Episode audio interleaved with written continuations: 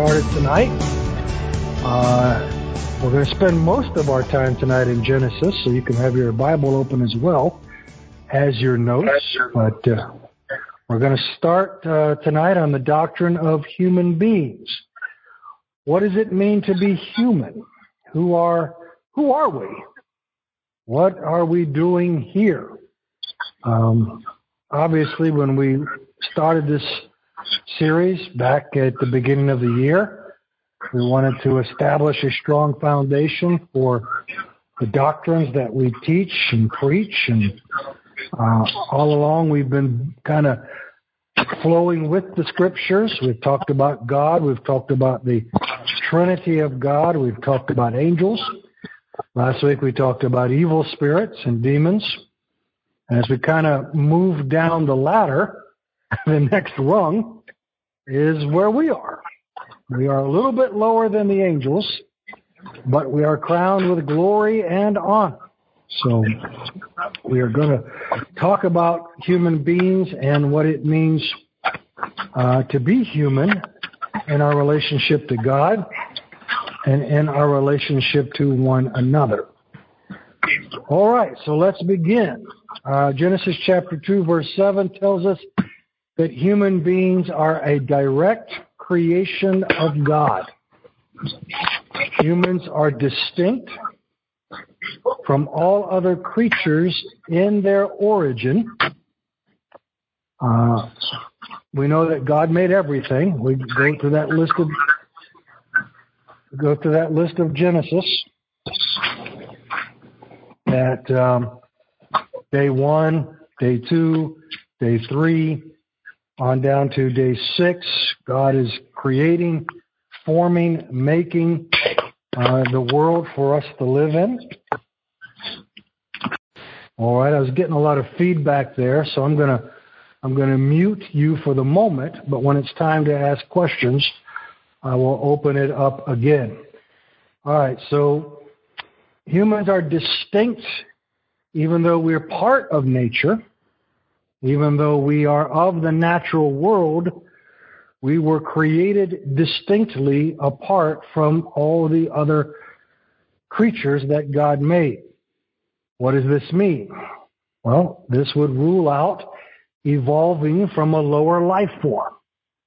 So, you know, the current model of evolution teaches that there was uh, some cosmic event uh, don't know how, don't know exactly when, don't know really know why, but somehow the whole universe exploded into being, uh, and things began to move and things began to shake. And fast forward 13 something billion years, and uh, life begins to form spontaneously, and one-celled creatures become two-celled creatures, and then they become frogs and lizards and dinosaurs and, and birds and cows and sheep and woolly mammoths. And somewhere in all of that, uh, a species began, uh, went through all kinds of mutations, all kinds of evolutions, and eventually, after passing off different branches into chimpanzees and gorillas and lemurs and all the other things, Homo sapien was, was the final outcome. That is not the biblical story. the biblical story is that God made all those other creatures, that they didn't evolve, and that he made man as well. It would also rule out the idea of some sort of alien life being responsible for human beings on earth. We much as I love the Superman movies and comics, uh, there was no planet Krypton. uh, or if there is a planet Krypton somewhere, it didn't send a, uh, a probe to Earth to, to plant uh, life and human beings on Earth. Uh, the Bible would rule that out as well. And the Bible would also rule out multiple versions of humanity existing simultaneously. So there's ever only been one type of human being. The Australopithecus, the Neanderthal, the uh, all, all, the different variations that the modern uh, scientific community uh, believes were all different kinds of human beings, the Bible would not allow for that interpretation either. So human beings are direct creations and human beings exist by uh, the special act of God. Do I have any comments or questions on number one? Bishop, yeah. um, like the Neanderthals, where would they come in into God's creation then?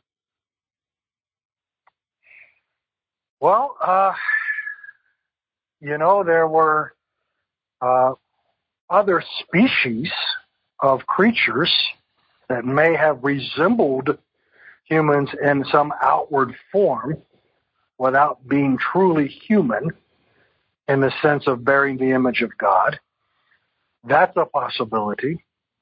We also know that there were uh,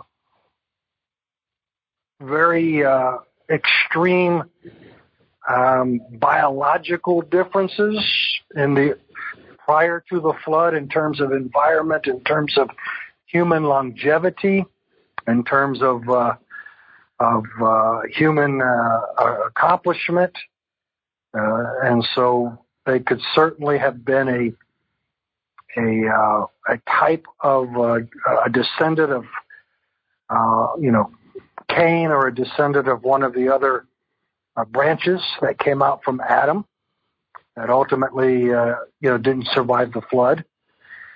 Um, you know, and and I don't want to, you know, I'm not trying to suggest that all science is wrong. I, I want to be clear about that.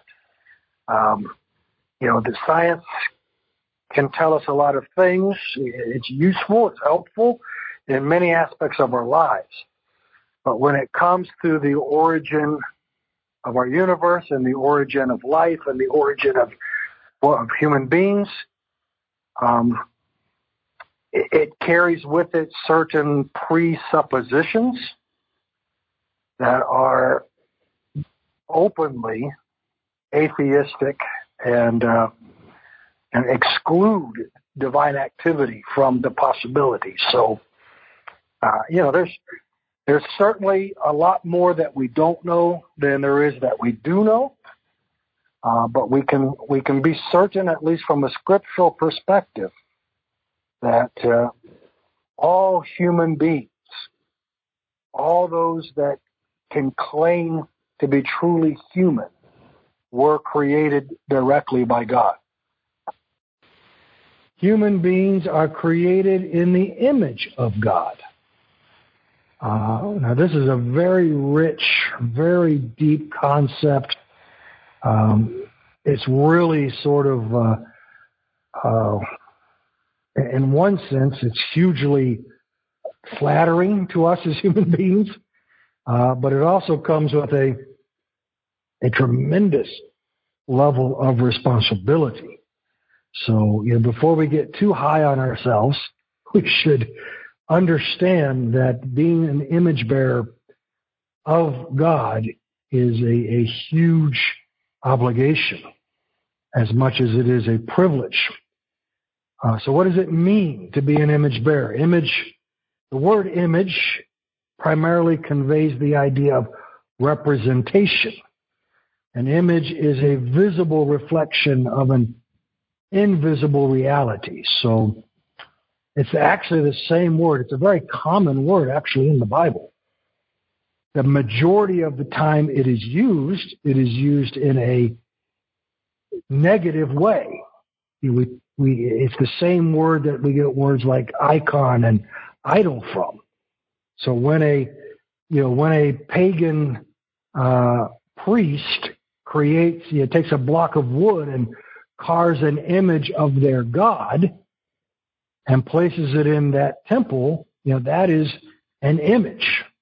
That is what that word means. It's a representation of uh, of whatever that priest or that cult believes in. Uh, where where it is a, where it is positively applied is in the example of humanity. The image of God is uh, the visible reflection in us of the invisible divine God who created the world. We know that God is not a man. We know that God is not a woman. We know that God does not have a physical form in his original state. So we know it's not a physical representation. It's not an idol. Uh, it's a representation of God's spiritual nature, of God's, um, of the invisible things of God that can be visibly seen in the life, in the conduct, in the, the thoughts and the heart, the will of a human being. The image of God in humanity uh, is mostly directly related to God's purpose for humanity. So God did not make us in his own image just to prove that he could or just to somehow elevate us for no reason. We have been made in the image of God because we have been given a divine purpose by God.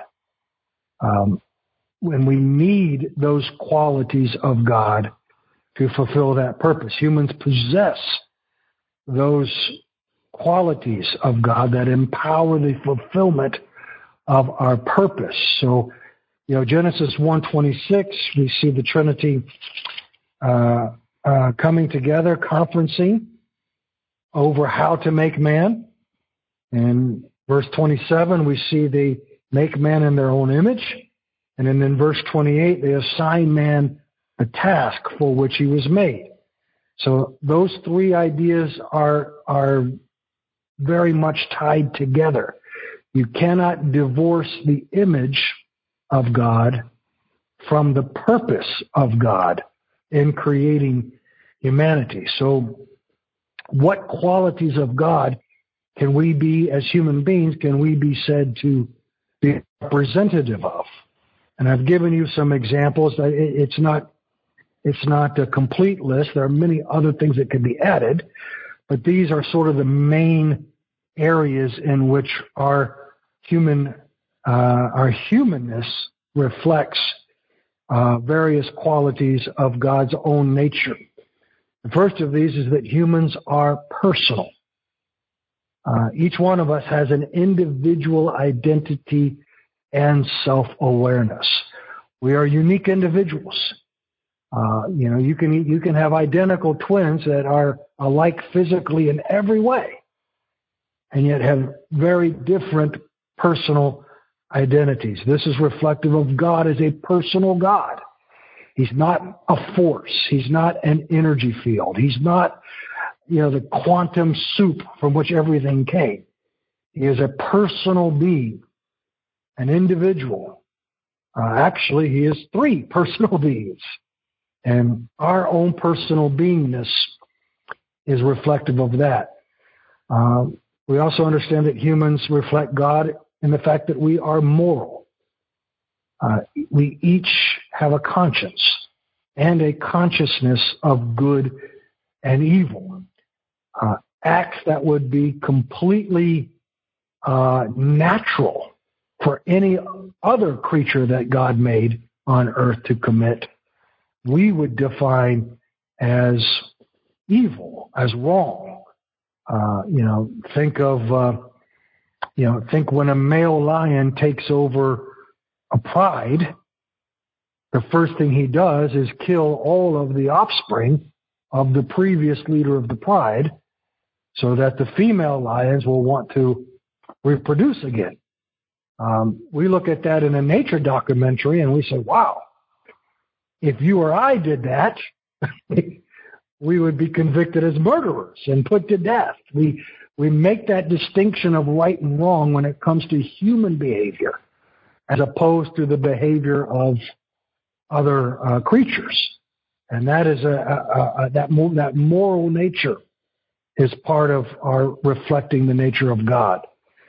Uh, we also know that humans are social, and that we seek fellowship with others of like mind. So this again reflects the social fellowship in the Godhead, the interrelationship between Father, Son, Spirit.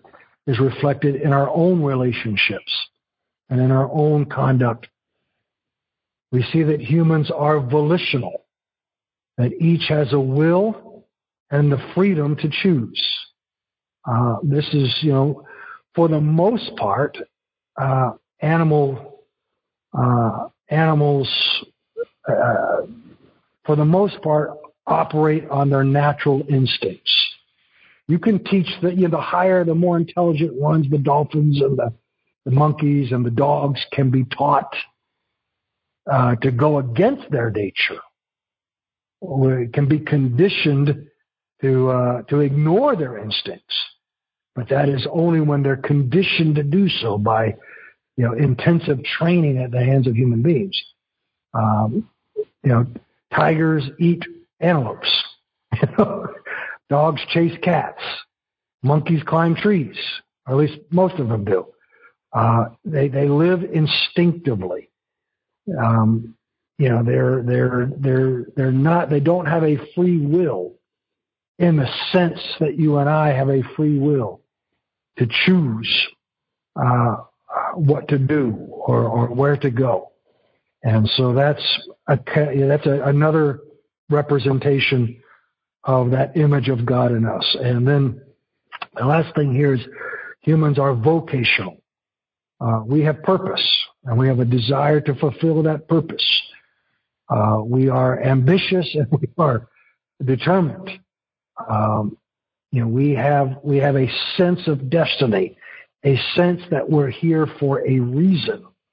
Even those that would totally reject the idea of God, even those that would reject the idea of, a, of an intelligent creator, uh, still have, you know, a determined purpose in their life, even if that purpose is to prove to everybody that God doesn't exist. And so by displaying that purpose, that vocation, uh, they are even themselves giving testimony to the image of God. All right, do I have any questions on the image of God as reflected in human beings.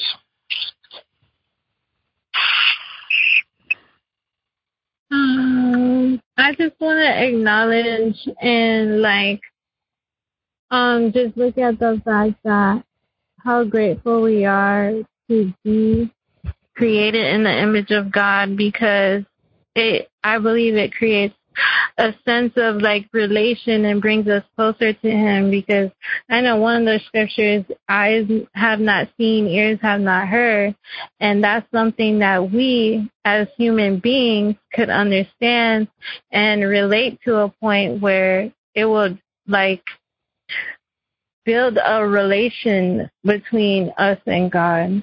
I think that that's also important that we acknowledge that too. Well, amen to that. Absolutely. That's that's 100% correct. We have a very we have we have a, a relationship with our creator that none of the other creatures do. And that's worth celebrating. That's worth uh, giving thanks for. Number 3.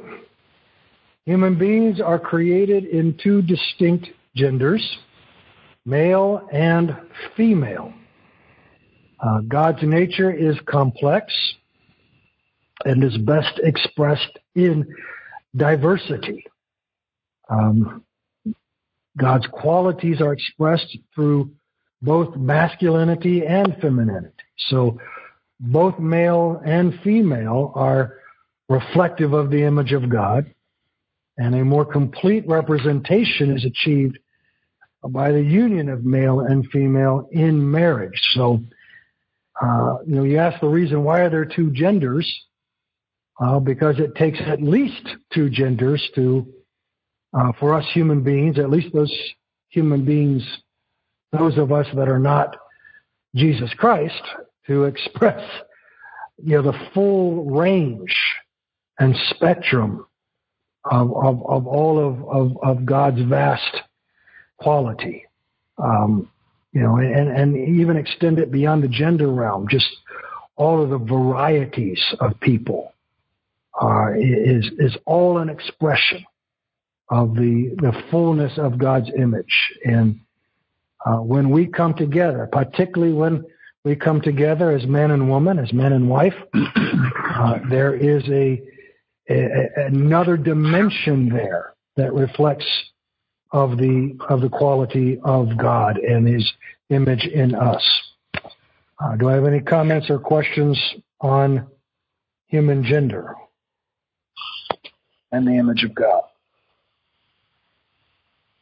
And There's a school um, of thought now that Methodist school of thought is something that is really um, I've been tr- um, trying over the years to um, to remove the gender issue and to um, create a neutral and neutrality of the human race.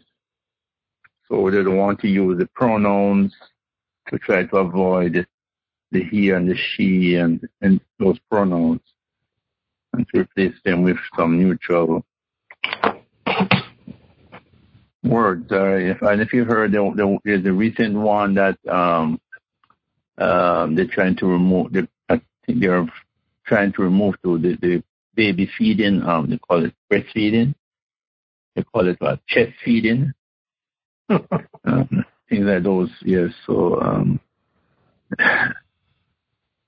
we just need to be aware of some of these um, new vocabulary that they, you know, they're introducing now. Yes, absolutely. I, I think the important thing we need to understand about this, these these Bibles that don't use gender pronouns, these you know these the changing of worship music, the changing of uh, the way some people preach sermons or teach Bible studies. None of this is being driven from Scripture or from the Spirit of God. This is an accommodation movement to accommodate um, worldly and carnal um, sensitivities.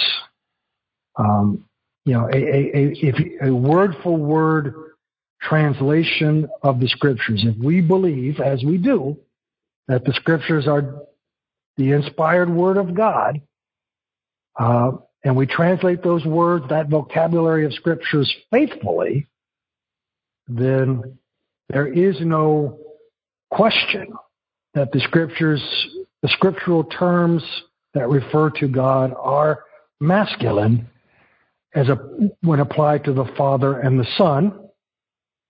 But there's also feminine words uh, associated with God as well. You know, let me give you an example. The word for wisdom, Sophia, is a is a feminine word. Um, this this hypersensitivity that we might offend is is not it's not coming from the scriptures themselves. It's just an accommodation that uh, some people believe will help some people, I guess, be less defensive or be more open to the Word of God. And, you know, a personal opinion here, I believe that's utter nonsense. The Word of God is offensive, but not for that reason. it's not offensive because it uses a masculine pronoun for God. It's offensive because it tells you you're a sinner and you're going to go to hell unless you repent and believe the gospel. And that's what people are offended by. And all this idea that, well, we can, we can water it down so that people will be more accepting of it. It's a false, wicked, demonic, uh, idea. And it's, it's, it's a doctrine of demons. Uh, you know, the, the, masculine, the gender pronouns in the scriptures used for God are not intended in any way to diminish or demean the female form uh, or the female uh, character. And as I said, there are plenty, plenty of, of words in the scriptures that are also used to describe characteristics of God that are feminine in gender. Um, now, we shouldn't get trapped here either in believing that God is only masculine or that he's some kind of weird transgendered combination of masculine and feminine. That's not, God is not human. God, in, in his pure form, uh, I don't know that it's even fair to say that God has a gender at all. He is all things. Um, and, and he is not, you know, to be thought of, uh, in the sense of being like us. But it is true that when he just, when he took human form, he took the form of a human male in the person of Jesus Christ. Uh, we can debate. Yes, go ahead. Um, however, I, I think it's very significant that when Jesus, when the disciples asked Jesus to teach them how to pray, he said, Our Father who art in heaven. He did, he, he could have said our mother, but he didn't. He said our Father. And also when Jesus speak, and again, I, I understand the teaching that God is spirit, the Holy Spirit is spirit, but even Jesus, in speaking of the Holy Spirit, when he when Jesus walked upon the earth, he referred to the Holy Spirit as He in the Old Testament. So I think it it, it is important that um, we highlight the fact that that God is seen and is taught in the scriptures as our Father. Um, I think concerning the doctrine that you're talking about, as far as changing all these pronouns um, in in trying to make the gospel more acceptable to the world, I think personally, I think the plan is more sinister than that. I personally think that not only is it because they don't want to offend, but I personally believe that it's because eventually we will see, even in our denomination, there is a demonic attempt to undermine the fatherhood of God and the the whole concept of uh, everything we're seeing happening now with human gender conversations, laws that are being proposed, is is is certainly uh, tangentially connected to that. Um, and I don't want us to get it. You know, I don't want to get off track here. We'll we'll, deal with human sexuality in a different uh, class. Uh, but when it comes to being made in the image of God, the, takeaway I want us to, to come out with tonight is that fe- females are no less image bearers than males are. Both men and women bear the image of God in their, again, those qualities that we mentioned earlier personal, moral, social, volitional, vocational. Those are not masculine qualities. Those are not feminine qualities. Those are human qualities that let us know that we are um, uh, image bearers of, of our Creator. I think, like Brother Keith, um, he and I being in the school system and being right at the heart of what is going on in the public school system in the secular sense, um, it's just so very frightening to see what the school, the government, the community leaders are doing in that same agenda. And um, and I, I just, I mean, as you said, it is a doctrine of demons, and the one who's behind it is obviously Satan. But um, uh, I just um, I just feel that um, you know even in our denomination, I think that we're not far away from the younger generation, the the, the ministers that are rising up, um, accepting this agenda, even in the church. Well, I, I'm afraid I'm going to have to agree with you there, even though I wish I, I didn't have to. Um, many, you know, what we would think of as mainstream churches, mainline denominations have already uh, capitulated to the to the culture and um, to these demonic ideas, and how long the Church of God will hold out, how long the Pentecostal movement will hold out is is to, to be determined. Um, but you know, I'll just go back to what I, I said earlier. None of this is being driven by scripture or doctrine. This is this is this is demonic. It is an accommodation theology that is um, manifesting itself in a lot of different ways, including this arena. And as far as you and Brother Keith and Brother Donald and all the all the rest of you that work in our public school systems, Mike, I I want you to know your pastor's praying for you. that is an awesome, awesome task that you have been called to, and you are you are the in the front lines. You are on you are on the very front lines of this culture war to utterly destroy all remnants of the Christian faith and of of just the knowledge of God. And uh, I commend you for for fighting the good fight. And I encourage you to to stay at your post as long as you can, because uh, if we lose our witness in the world, if we lose our witness in the public arenas, then you know, and entire generations, even more so now than they are now, entire we're, we're condemning entire generations to ignorance and darkness and bondage and and uh, and evil. So um, thank you for for bringing that bringing that to to light and and just uh, go with God. so that's the only the, the best advice I can give. Thank you, Pastor. Amen. All right. Anyone else want to speak to this before we move to the next uh, item.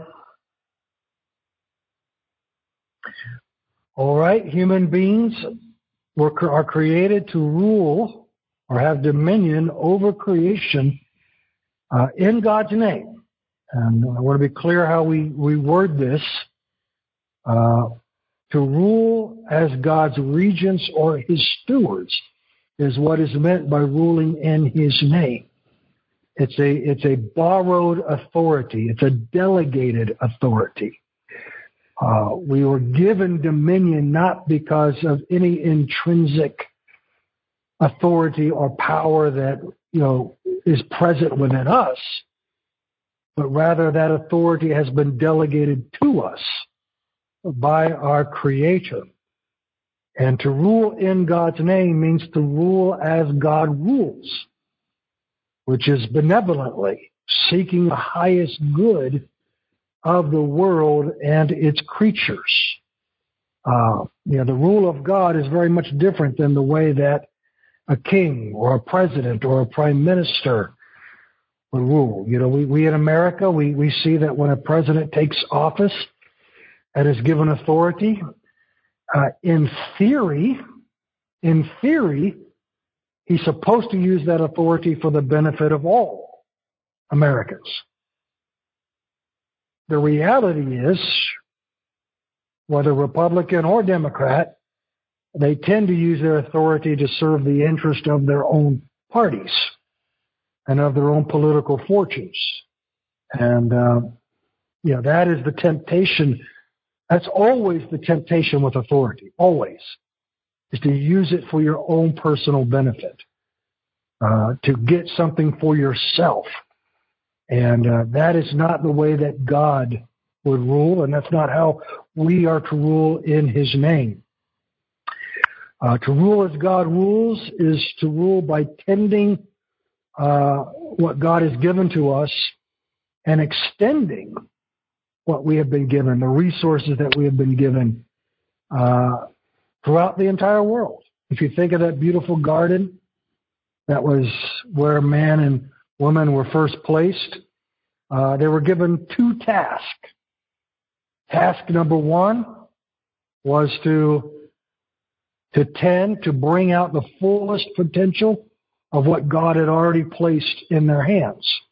Every tree that was good for fruit, every creature, you know, that would come to Adam, uh, was to be was to be tended, was to be again, I'm going to use a gender term, was to be husbanded. Uh, and then to take those conditions, those pristine, perfect conditions in which they were placed, and extend them by subduing, by taking dominion over all the wild places and over all the chaotic places of the world. Uh, I was thinking about this not real long ago. You know, God could have made the whole world the Garden of Eden, right? But he, he, he only made one small part of it, the Garden of Eden, and he left the rest, I'm not going to say unfinished, but he left it in a sort of uh, wild condition, you know, a condition to which man was told, go out there and make everything else look like what you have here. What I've shown you, I've given you sort of the template, I've given you the pattern, I've shown you what I'm looking for from this planet. Now go out there and, and, and make it, uh, make it like it should be. And that's a tremendous responsibility. And of course, you know, we could easily sit here and talk about all the different ways we've failed to do that very thing. And the world may be more chaotic and more wild today, more disordered today um, than it might have even been in the days of, of Adam and Eve. Number five says humans are created as body, soul, and spirit.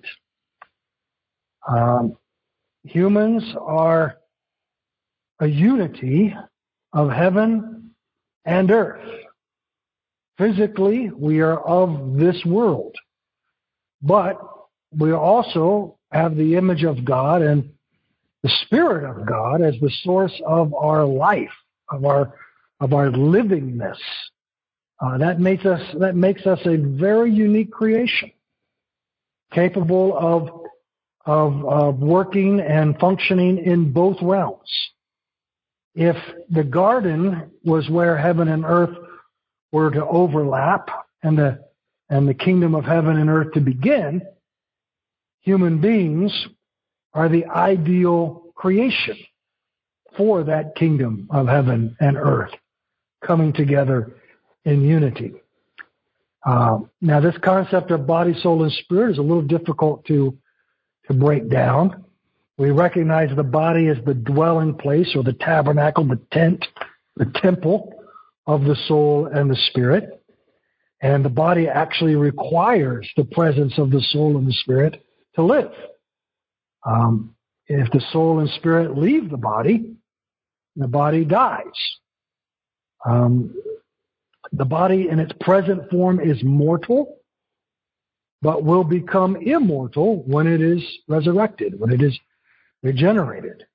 Um, and let me say a little bit about that uh, there's sort of a, I guess a maybe a, a Sunday school uh, version or sort of a Sunday school type theology of, uh, you know, we live in this world temporarily in our bodies, but then we die and we go to heaven, and that's our real home, and that's where we're really going to live in eternity. That is not the teaching of Scripture. Uh, human beings were created to be body, to be embodied. And our bodies are going to be renewed. And we're going to live on a new earth. Uh, you know, you know the, the, the time in between the death of this body and the resurrection, it's true we will still be alive uh, in a spiritual uh, realm, but that is not our final destination. Um, as the body requires the soul and the spirit, so the soul and the spirit require the body. Uh, the soul and the spirit cannot affect the world around them without the body. You know, the soul can't. The soul is has no tangibility with the physical world. The spirit has no tangibility with the physical physical world. The soul and spirit require a physical form in order to carry out their mission. Uh, if we were pure spirit beings, we wouldn't be able to carry out the task that we have been given by God to, to make the world uh, over on God's behalf. So uh, it does get a little confusing because the scriptures use the terms soul and spirit interchangeably with no clear definition between them. So there's places in some places where the same idea is represented by the soul, and in another place the same idea is represented by the use of the word spirit. Um, one interpretation among many is to see the soul as the unique uh, and individual identity of each life uh, that is the primary animator of the body. So the soul is sort of your unique identity, uh, your life, as opposed to the life of anybody else. And the spirit is sort of the, the nature of that life that gives it sort of its character and personality and will. Now that's a very rudimentary interpretation. If it helps you, great. If it doesn't, don't worry about it. Because the best theologians in the world can't explain adequately what is the true difference between the soul and the spirit. Uh, and it's important to remember that the scriptural emphasis is not on the various components of human existence, but rather on the unity of the human being as a whole person. So it's not like we would say, okay, I'm I'm me just as a soul or I'm me just as a spirit. No, you are you and I am me because we are body, soul, and spirit all together. Uh, we should be careful about making comparisons to the Trinitarian nature of God. Uh, since a human is one person with three constituent elements, but God is three persons that come together as a unity. But we can we can think of a human being sort of as a type of Trinity, but not a direct one-to-one comparison with the Trinity of God. Uh, anyone have any thoughts here or questions on human beings as body, soul, and spirit? Um, yes, Pastor. Um, what did you say um, about those um, persons who have had um, near-death experiences when they are um, conscious of their surroundings? They can tell you um, what they're hearing around them, what um, happened while they were, of course, experiencing maybe out of out of body uh, while they were uh, having this out of body experience. Um, having not experienced it myself, I will be very careful. I have no reason to doubt the idea that the spirit can function independently of the body. Uh, we we read about the spirits of just men made perfect in heaven, awaiting the resurrection. We have the uh, testimony of Revelation. I think it's chapter four, maybe I could be wrong. Could be chapter six, which talks about the souls of them that were slain, uh, crying out, "How long, O Lord?" So I don't have any reason to doubt that the soul and spirit can be divided from the body and and have a consciousness. You know, I don't. Consciousness to me is not necessarily a physical phenomenon. Um, we have a brain, but the brain is not the same as the mind. You know, the brain is the physical organ, but the mind is something else. It's the the intelligence, it's the emotion, it's the, the will. So uh, I think in many of these cases, these experiences could very well be legitimate. Um, but I'm also mm-hmm. very cautious because I, I recognize that some of those who've come back from these so-called experiences have reported things that are not consistent with God's word and an afterlife that is not that is not uh, the afterlife that God has described in those few places where it's described. So I think there's great potential for deception when a person is in this kind of condition. If we are that close to death and we are not a born again believer, I think it's very possible that we could be a person could be vulnerable to some sort of demonic deception of of the mind at that hour. But uh, I, I've heard very reliable. I've heard testimonies from very reliable born again, spiritual believers, and I don't have mm-hmm. I don't have any reason to doubt them. Anybody else want to speak to that? Yes, I'm sorry. I had to jump in because I've had an outer body experience and that's when I decided and knew that God was real and I was going to continue to live my life as a Christian because it was an experience that I don't know how to explain, but the spiritual realm and God is real because right, I saw myself I saw myself, like I saw my body, I felt like a lightness and I heard God's voice telling me it's not your time and I was so happy. So from my personal experience, I know God is real and the outer body experience for me is real and I will forever to continue to serve him because I do not want to when the time does come that I'm in the wrong in the wrong place spiritually. Amen to that. If it brought you back to the Lord, uh, then I would I would give God praise for it.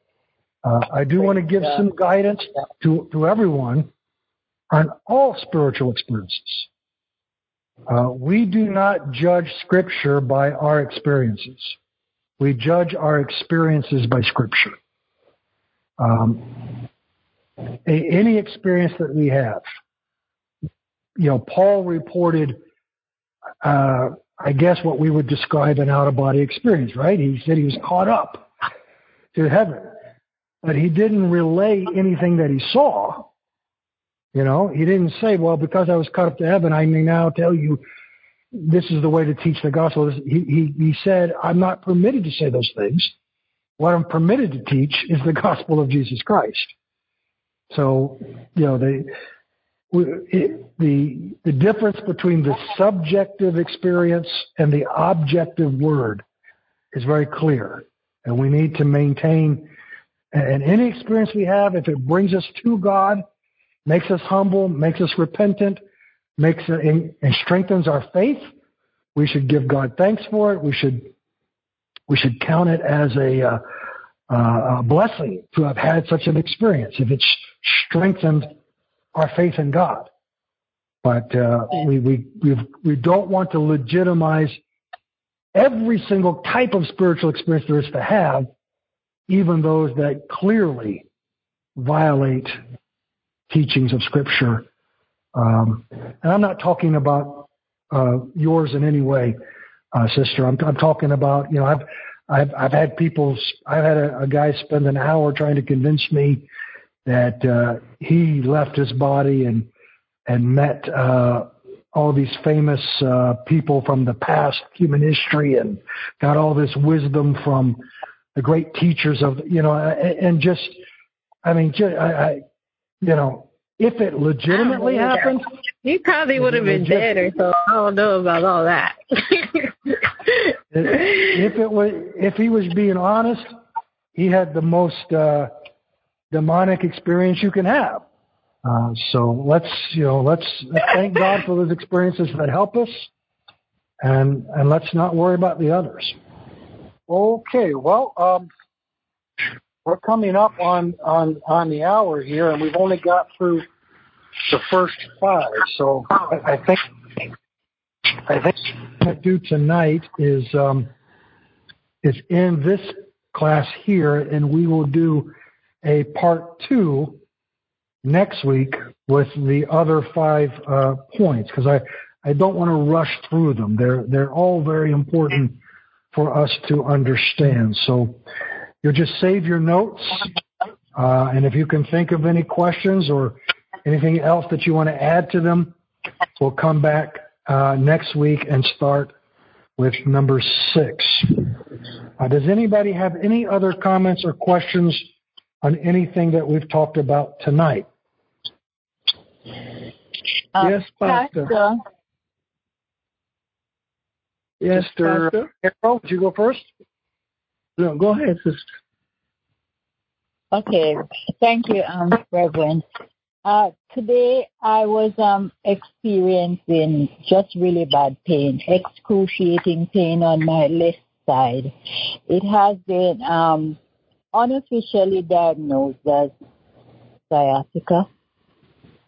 Anyway, I have a doctor's appointment um, tomorrow, but I I was in bed just just suffering, and I called in kind of late to um on the prayer line, uh, Reverend Fober and Brother Keith, and I'm not sure who else was on the line, and they prayed.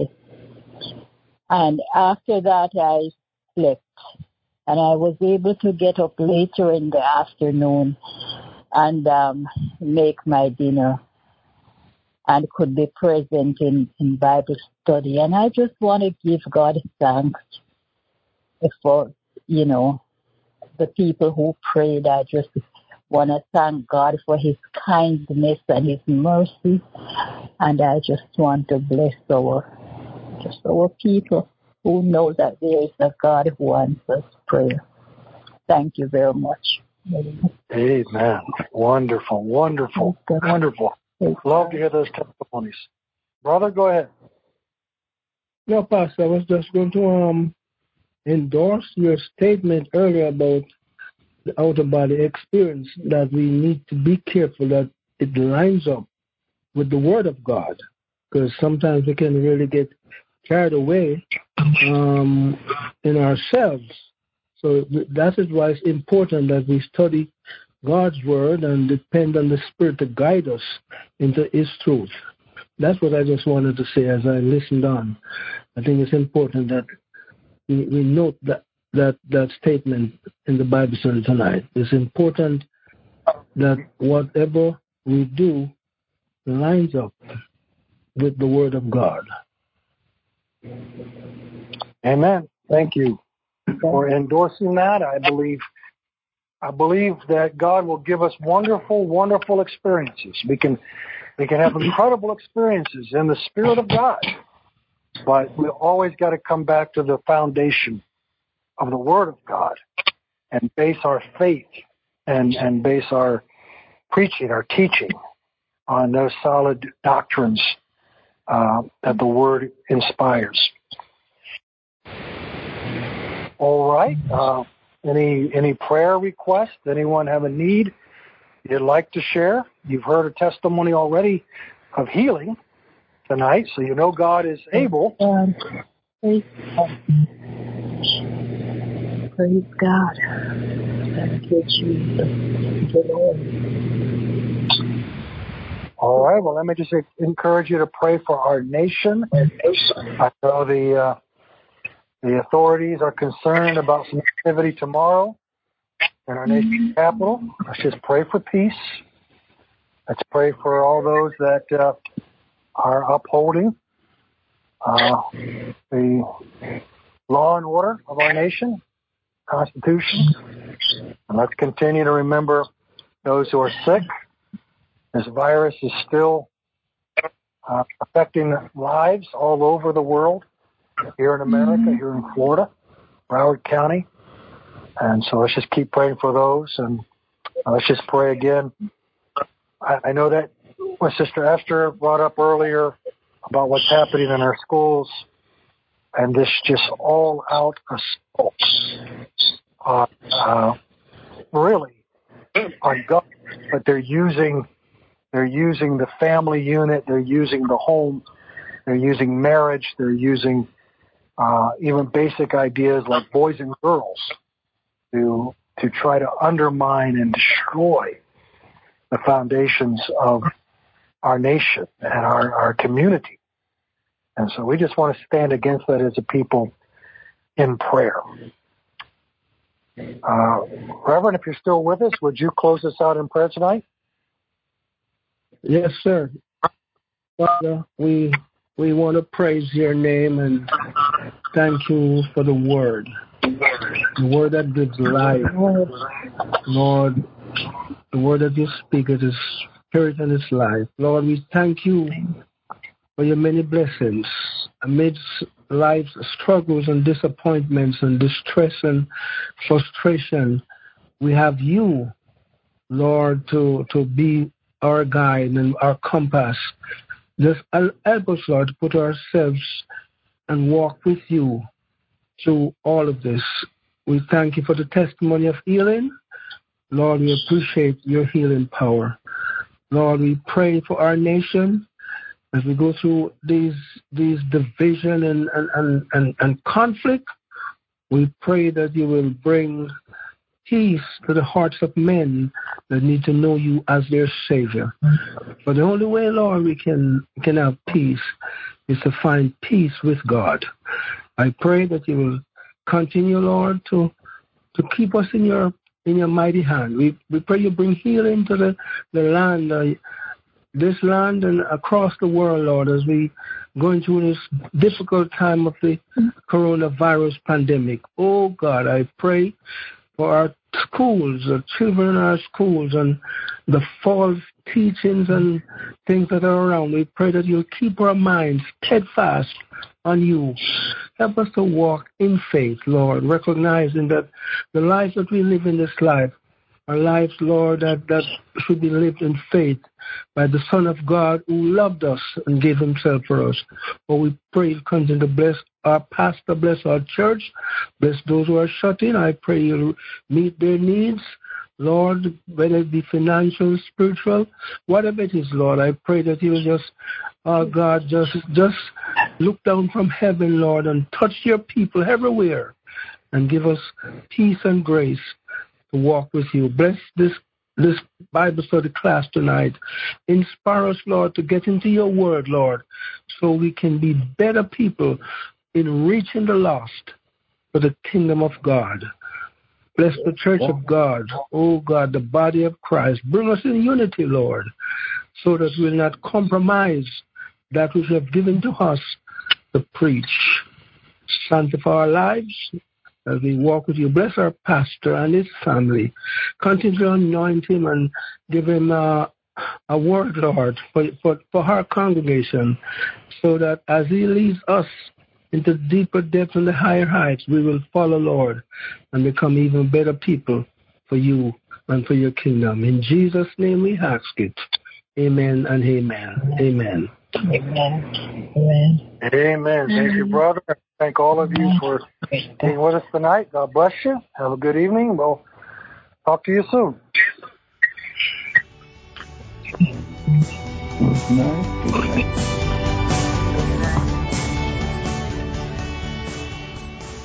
This has been a production of the Lighthouse Church of God.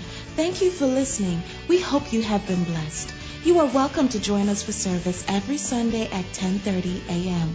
For more information or to support our ministry, visit our website at www.lhcogfl.org.